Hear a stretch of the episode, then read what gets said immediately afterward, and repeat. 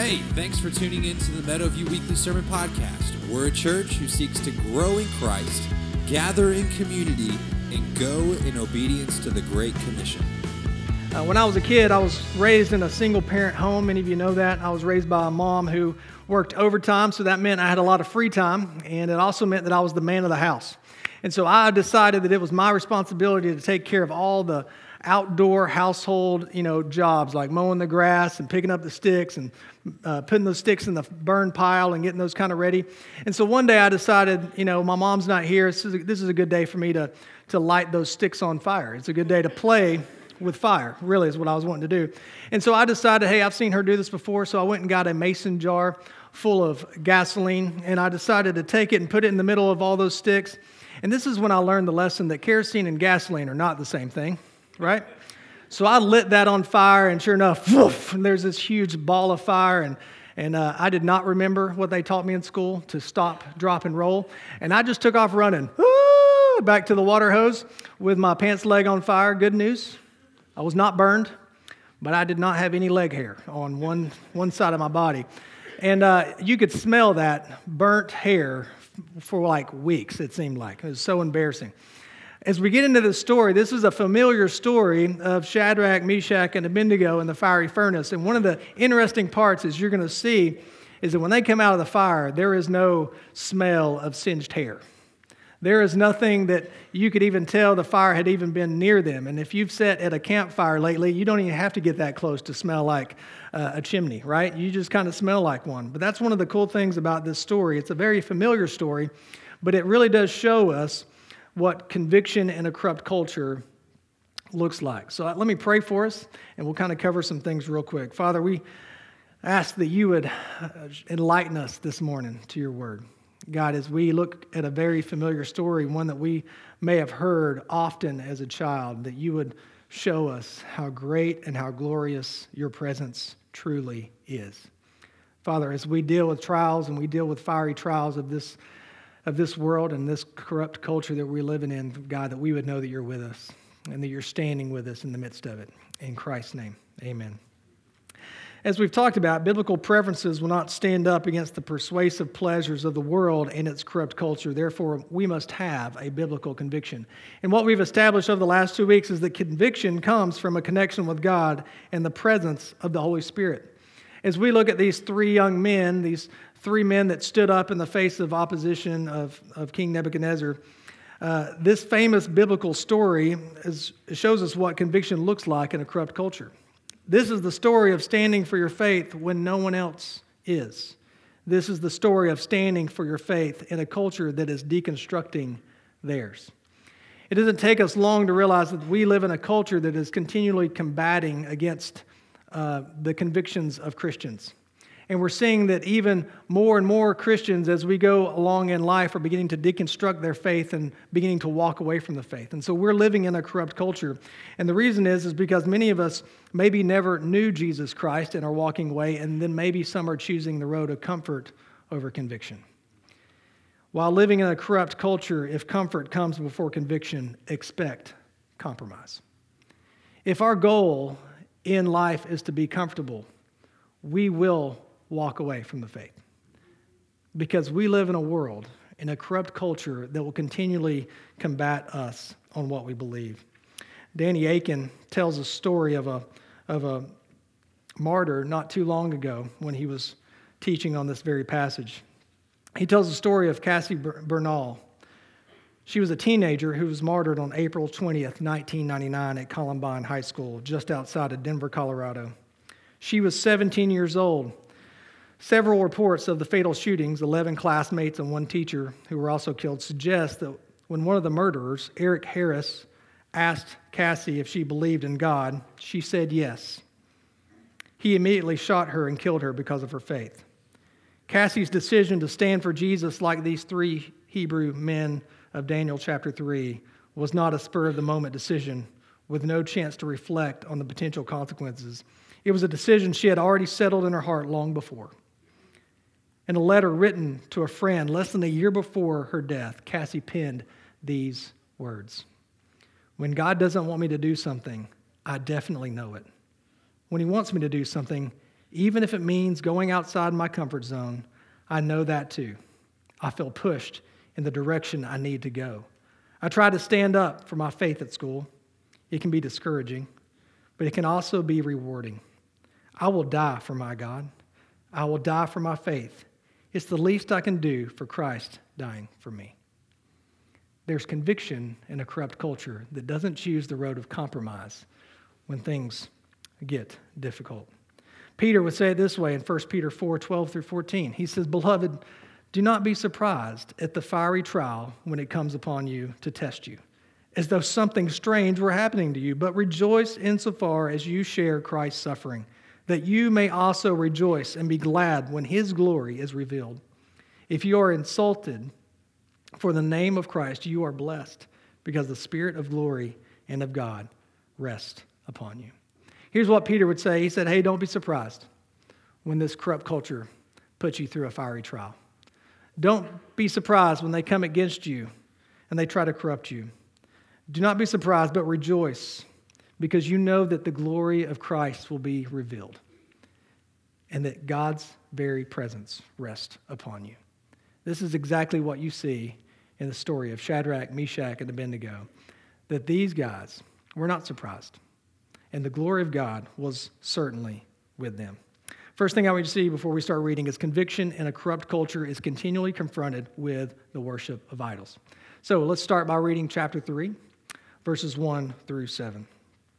King Nebuchadnezzar made an image of gold, whose height was 60 cubits and breadth 6 cubits. He set it up on a plain of Dura in the province of Babylon.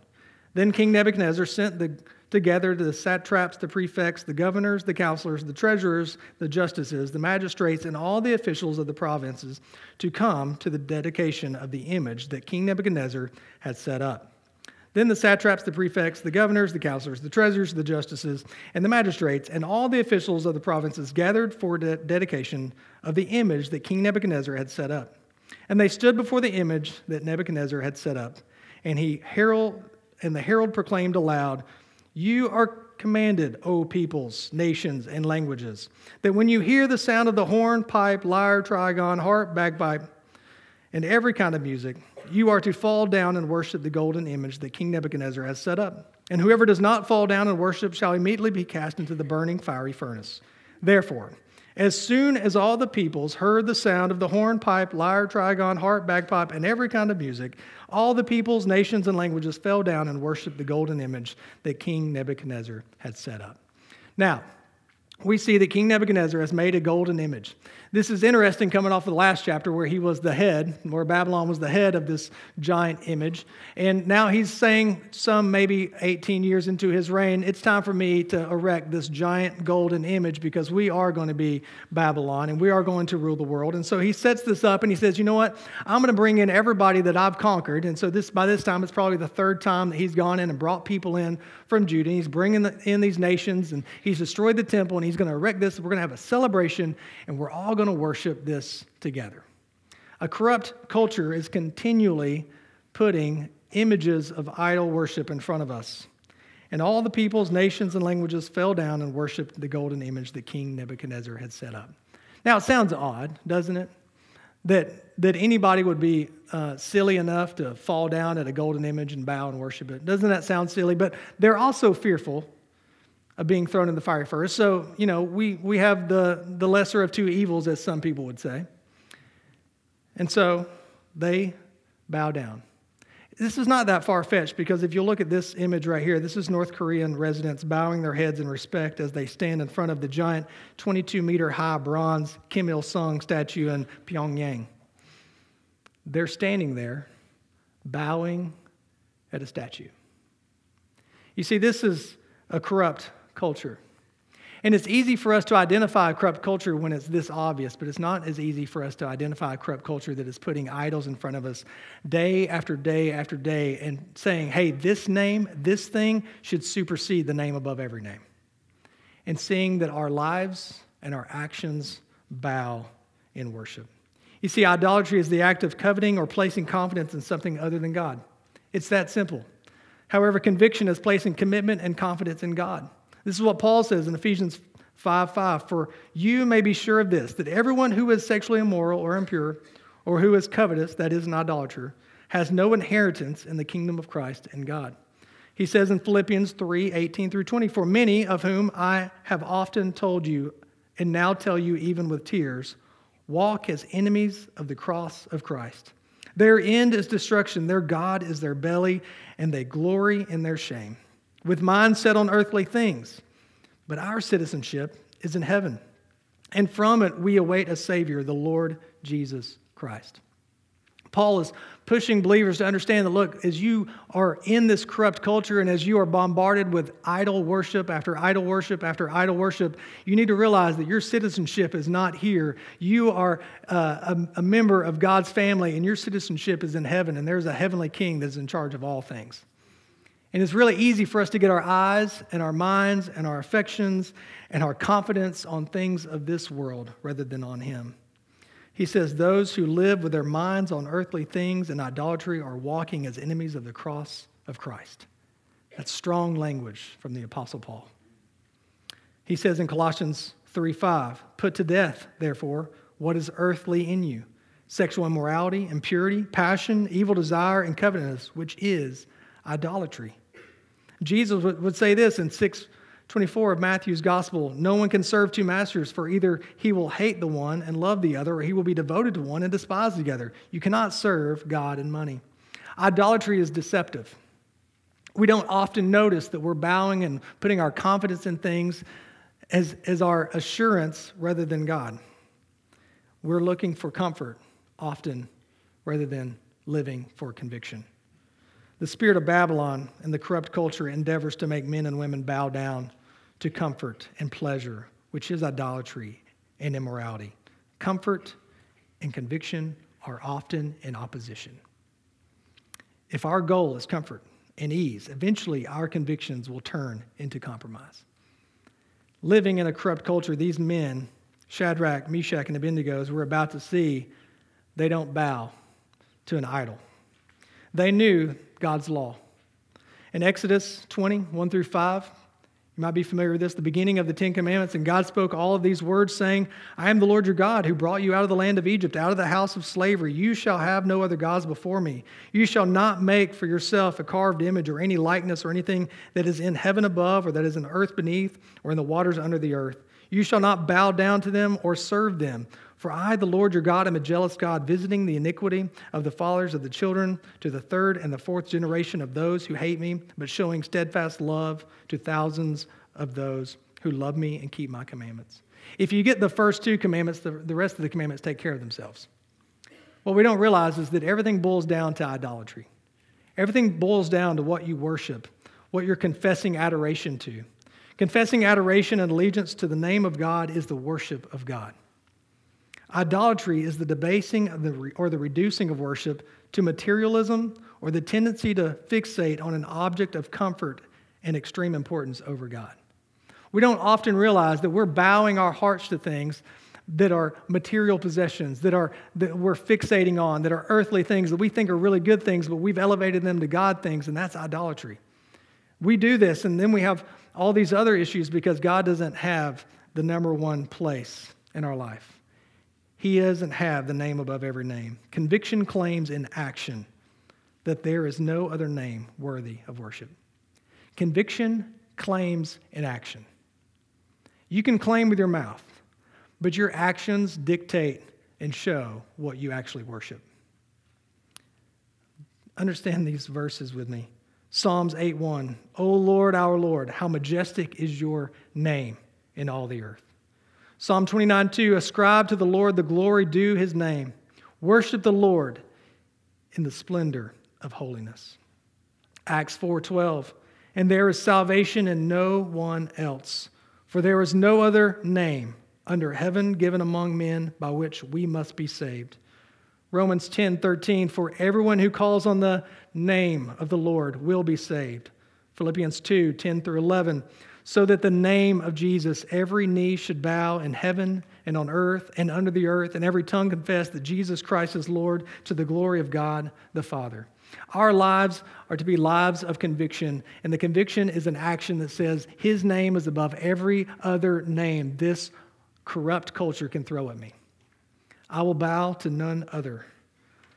The Babylonian culture and King Nebuchadnezzar and all corrupt cultures seek to erect objects of worship that supersede the worship of Christ, but conviction claims an action that there is no other name worthy of worship.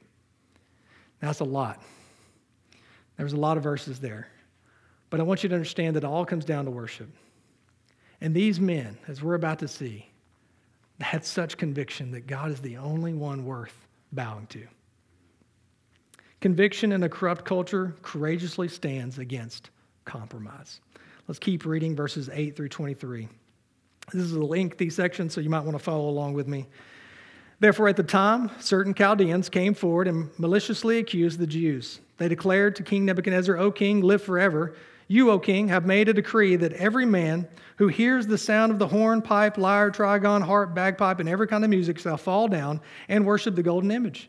And whoever does not fall down and worship shall be cast into the burning fiery furnace. There are certain Jews whom you have appointed over the affairs of the province of Babylon, Shadrach, Meshach, and Abednego. These men, O king, pay no attention to you. They do not serve your gods or worship the golden image that you have set up. Then Nebuchadnezzar, in furious rage, commanded that Shadrach, Meshach, and Abednego be brought. So they brought these men before the king.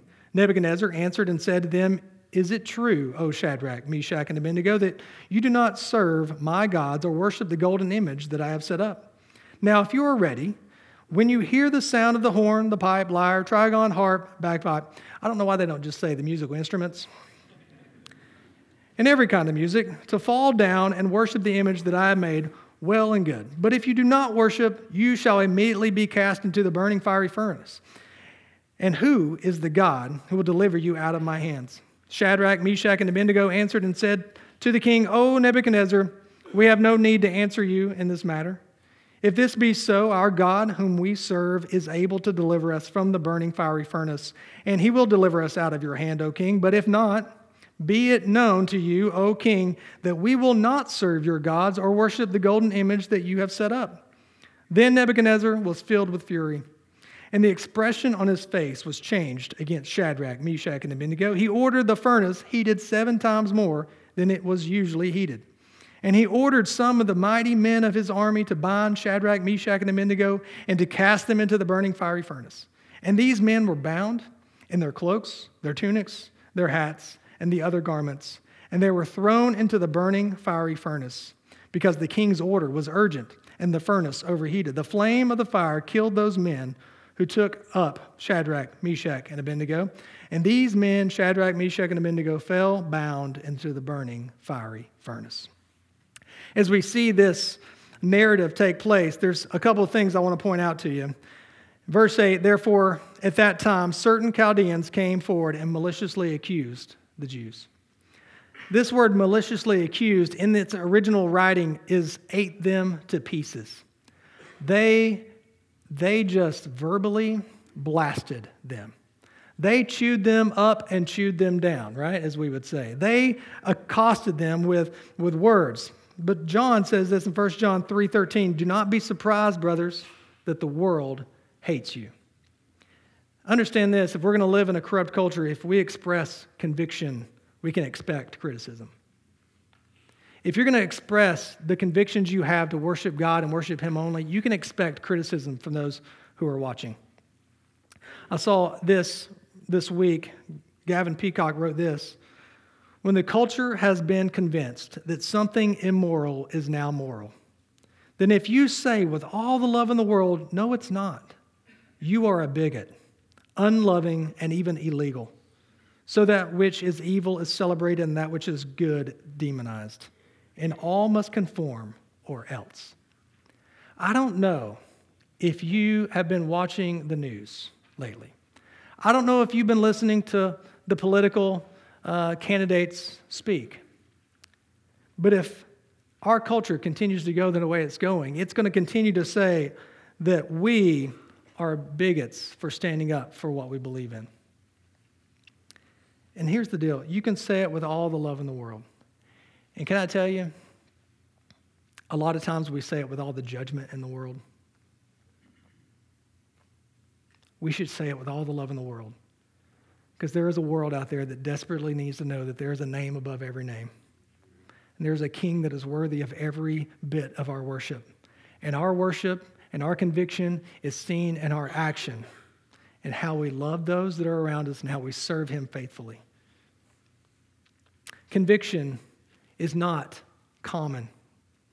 Verse 12 there were certain Jews whom you have appointed over the affairs of the province of Babylon, Shadrach, Meshach, and Abednego. These men, O king, pay no attention to you. They do not serve your gods or worship the golden image that you have set up. Conviction is evident in only a certain few because the crowds cower and compromise in a corrupt culture. Now, if you will think about the historical significance of this, all these other languages and people groups, all these other Hebrews, all these other Jews have been brought in, and there are only a certain few who don't bow. I can tell you there are churches full all across the world, all across this nation today, of people who claim to know God, who claim to worship God. But I can also tell you this there are certain few who are willing to stand for God.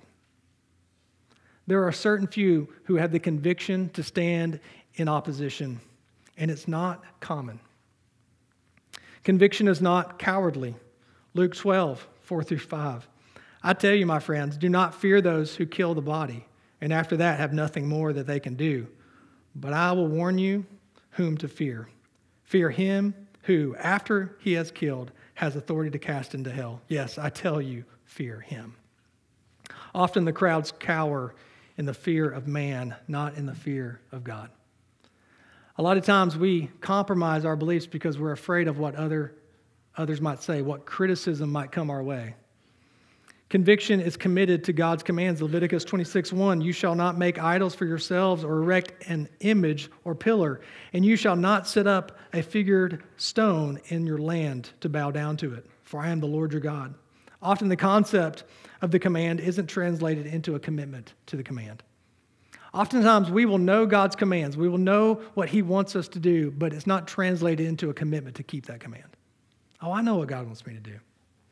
But my emotions and my desires are telling me otherwise. Conviction produces a confession for Christ. Shadrach, Meshach, and Abednego answered and said to the king, O Nebuchadnezzar, we have no need to answer you in this matter, if this be so. Our God, whom we serve, is able to deliver us from the burning fiery furnace, and he will deliver us out of your hand, O king. But if not, be it known to you, O king, that we will not serve your gods or worship the golden image that you have set up.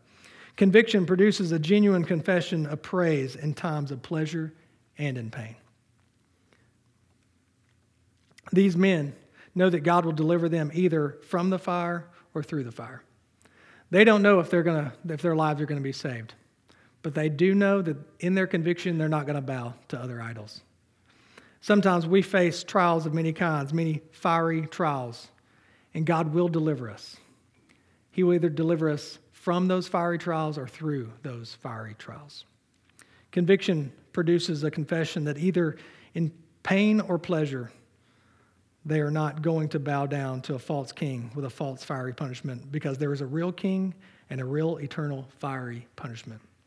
Then Nebuchadnezzar was filled with fury, and the expression on his face was changed against Shadrach, Meshach, and Abednego, and he ordered the furnace heated seven times more than usually heated. Scripture tells us that there is a, a hell that is real. There is an actual place. The fiery furnace here was a temporary punishment by a temporary king, but there is a hell, and it is a fiery, eternal punishment. And there's a God, and He is the everlasting King of kings. Jesus tells this parable and explains it in Matthew 13, 36 through 43. Then he left the crowds and went into the house, and the disciples came to him, saying, Explain to us the parable of the weeds in the field. He answered, The one who sows the good seed is the Son of Man. The field is the world, and the good seed is the sons of the kingdom. The weeds are the sons of the evil one, and the enemy who sowed them is the devil. The harvest is at the end of the age, and the reapers are the angels. Just as the weeds are gathered and burned with fire, so will it be at the end of the age. The Son of Man will send his angels, and they will gather out of his kingdom all causes of sin and all lawbreakers and throw them into the, the fiery furnace. In that place there will be weeping and gnashing of teeth. Then the righteous shall shine like the sun in the kingdom of their Father. Who, he who has ears, let him hear.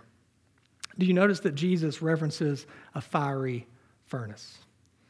As you see the story in Daniel, there is a false king and there's a false fiery punishment.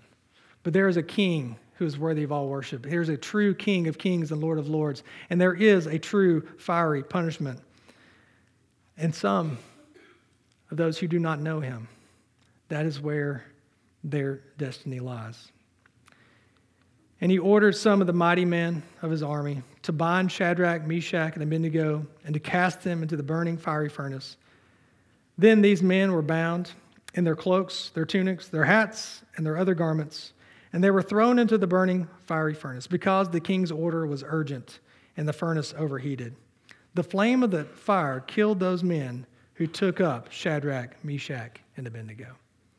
For those who don't know God, the flames of hell are real, and the death is everlasting. It's not a very popular subject. It's not one we like to talk about. But it is a sobering thought that all those who are apart from Christ are doomed to eternal punishment. It, it makes us think about how serious we should live with conviction in a world that seems to be walking away from their faith. We should be lights in a dark world, showing those that have no hope that there is hope in one, Jesus Christ.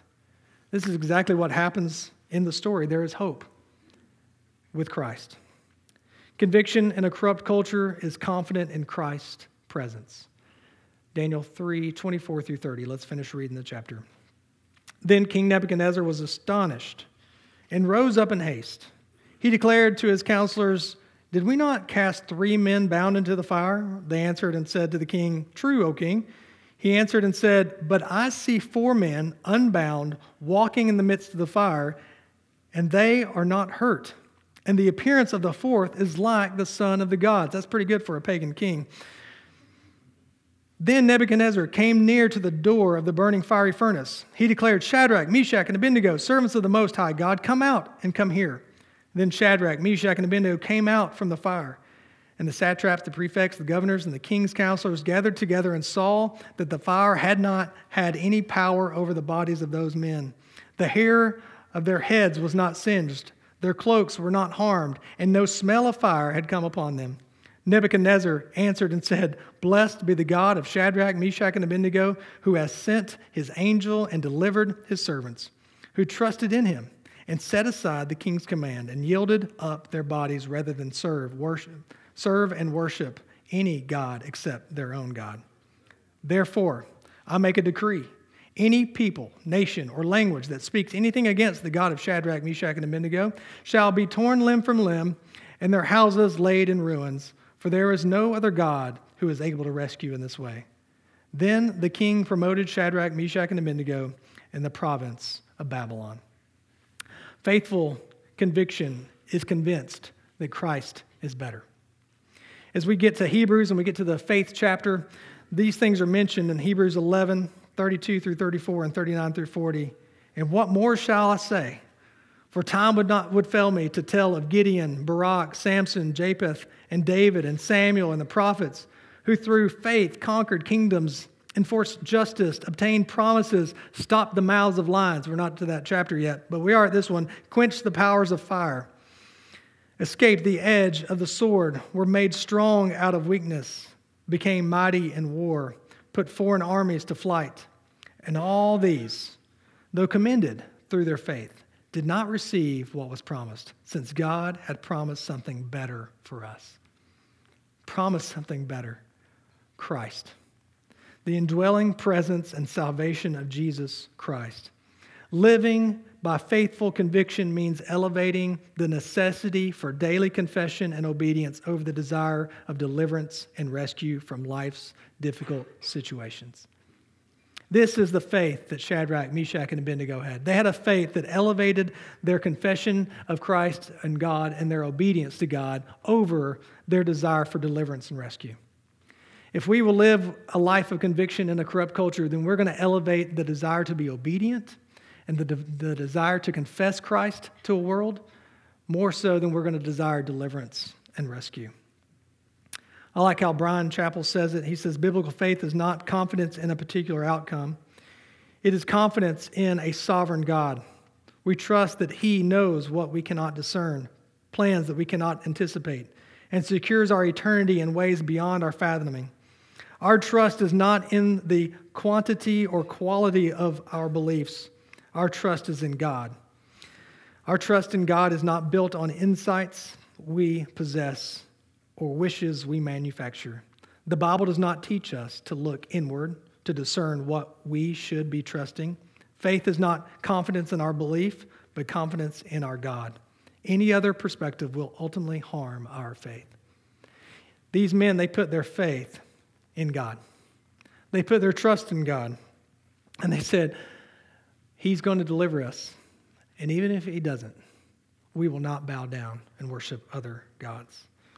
Then King Nebuchadnezzar was astonished, and he rose up in haste. He declared to his counselors, Did we not cast three men bound into the fire? They answered and said to the king, True, O king. He answered and said, But I see four men unbound, walking in the midst of the fire, and they are not hurt, and their appearance and the appearance of the fourth is like the son of the gods. They were unbound. This is a Christophany as many theologians would say. This is a pre incarnate vision of Christ in the Old Testament. He appears, and he appears to set the captives free.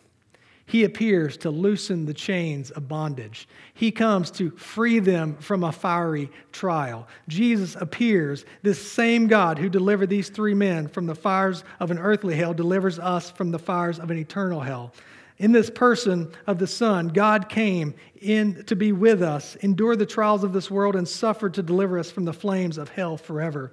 Just as he stood in the fiery furnace with these men for deliverance, he stood in our place on the cross so that we, can, we too can have deliverance from hell. That's what this story is about. It's not a story that says, be a Shadrach, Meshach, and Abednego. No, the story is these men living with conviction in a corrupt culture needed Jesus Christ to be with them for salvation. The message is that we all need Jesus. We are all hopelessly lost, doomed without him. That is why God sent his son.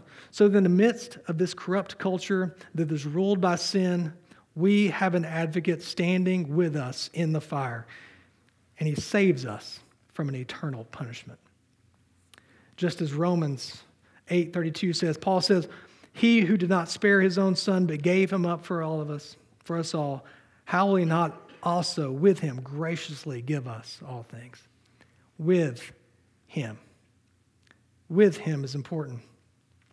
Just as it was with Shadrach, Meshach, and Abednego, it is with Christ that we are more than conquerors and have a life over death. Paul says this in Ephesians 2 1 and 4 and 5. And you were dead in your trespasses and sins. But God, being rich in mercy, because of the great love with which He loved us, even when we were dead in our trespasses, made us alive together with Christ. By grace, you have been saved. With Christ. My question for you is this Are you with Christ? Have you come to a point in your life where you've surrendered your life to Him? Maybe you know all the right stories. Maybe you've heard Shadrach, Meshach, and Abednego, and you've even seen it on a felt board in your, in your lifetime. Maybe you can quote Bible verses. Maybe you know the commandments of God, but do you hold them with conviction? Have you made Jesus Christ the Lord of your life? Have you decided that you won't bow a knee to another idol in a corrupt culture? You see, we were all once dead destined for the fire. But there is a, there's a loving God who, through Christ, makes us free.